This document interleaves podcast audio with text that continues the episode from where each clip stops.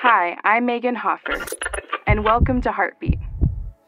I had recently been praying for and following along with my friends as they walk through the difficult journey of adoption. The amount of paperwork and interviews is staggering.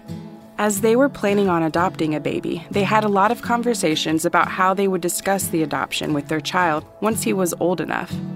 This is an incredibly emotional thing to discuss. However, the most beautiful thing to focus on is not that anyone gave him away, but that two other people chose him, just like our Heavenly Father has chosen us. Ephesians chapter 1 says, For he chose us in him before the creation of the world to be holy and blameless in his sight. In love, he predestined us for adoption to sonship through Jesus Christ. You are no accident. You are chosen. Heartbeat is brought to you by the Salvation Army.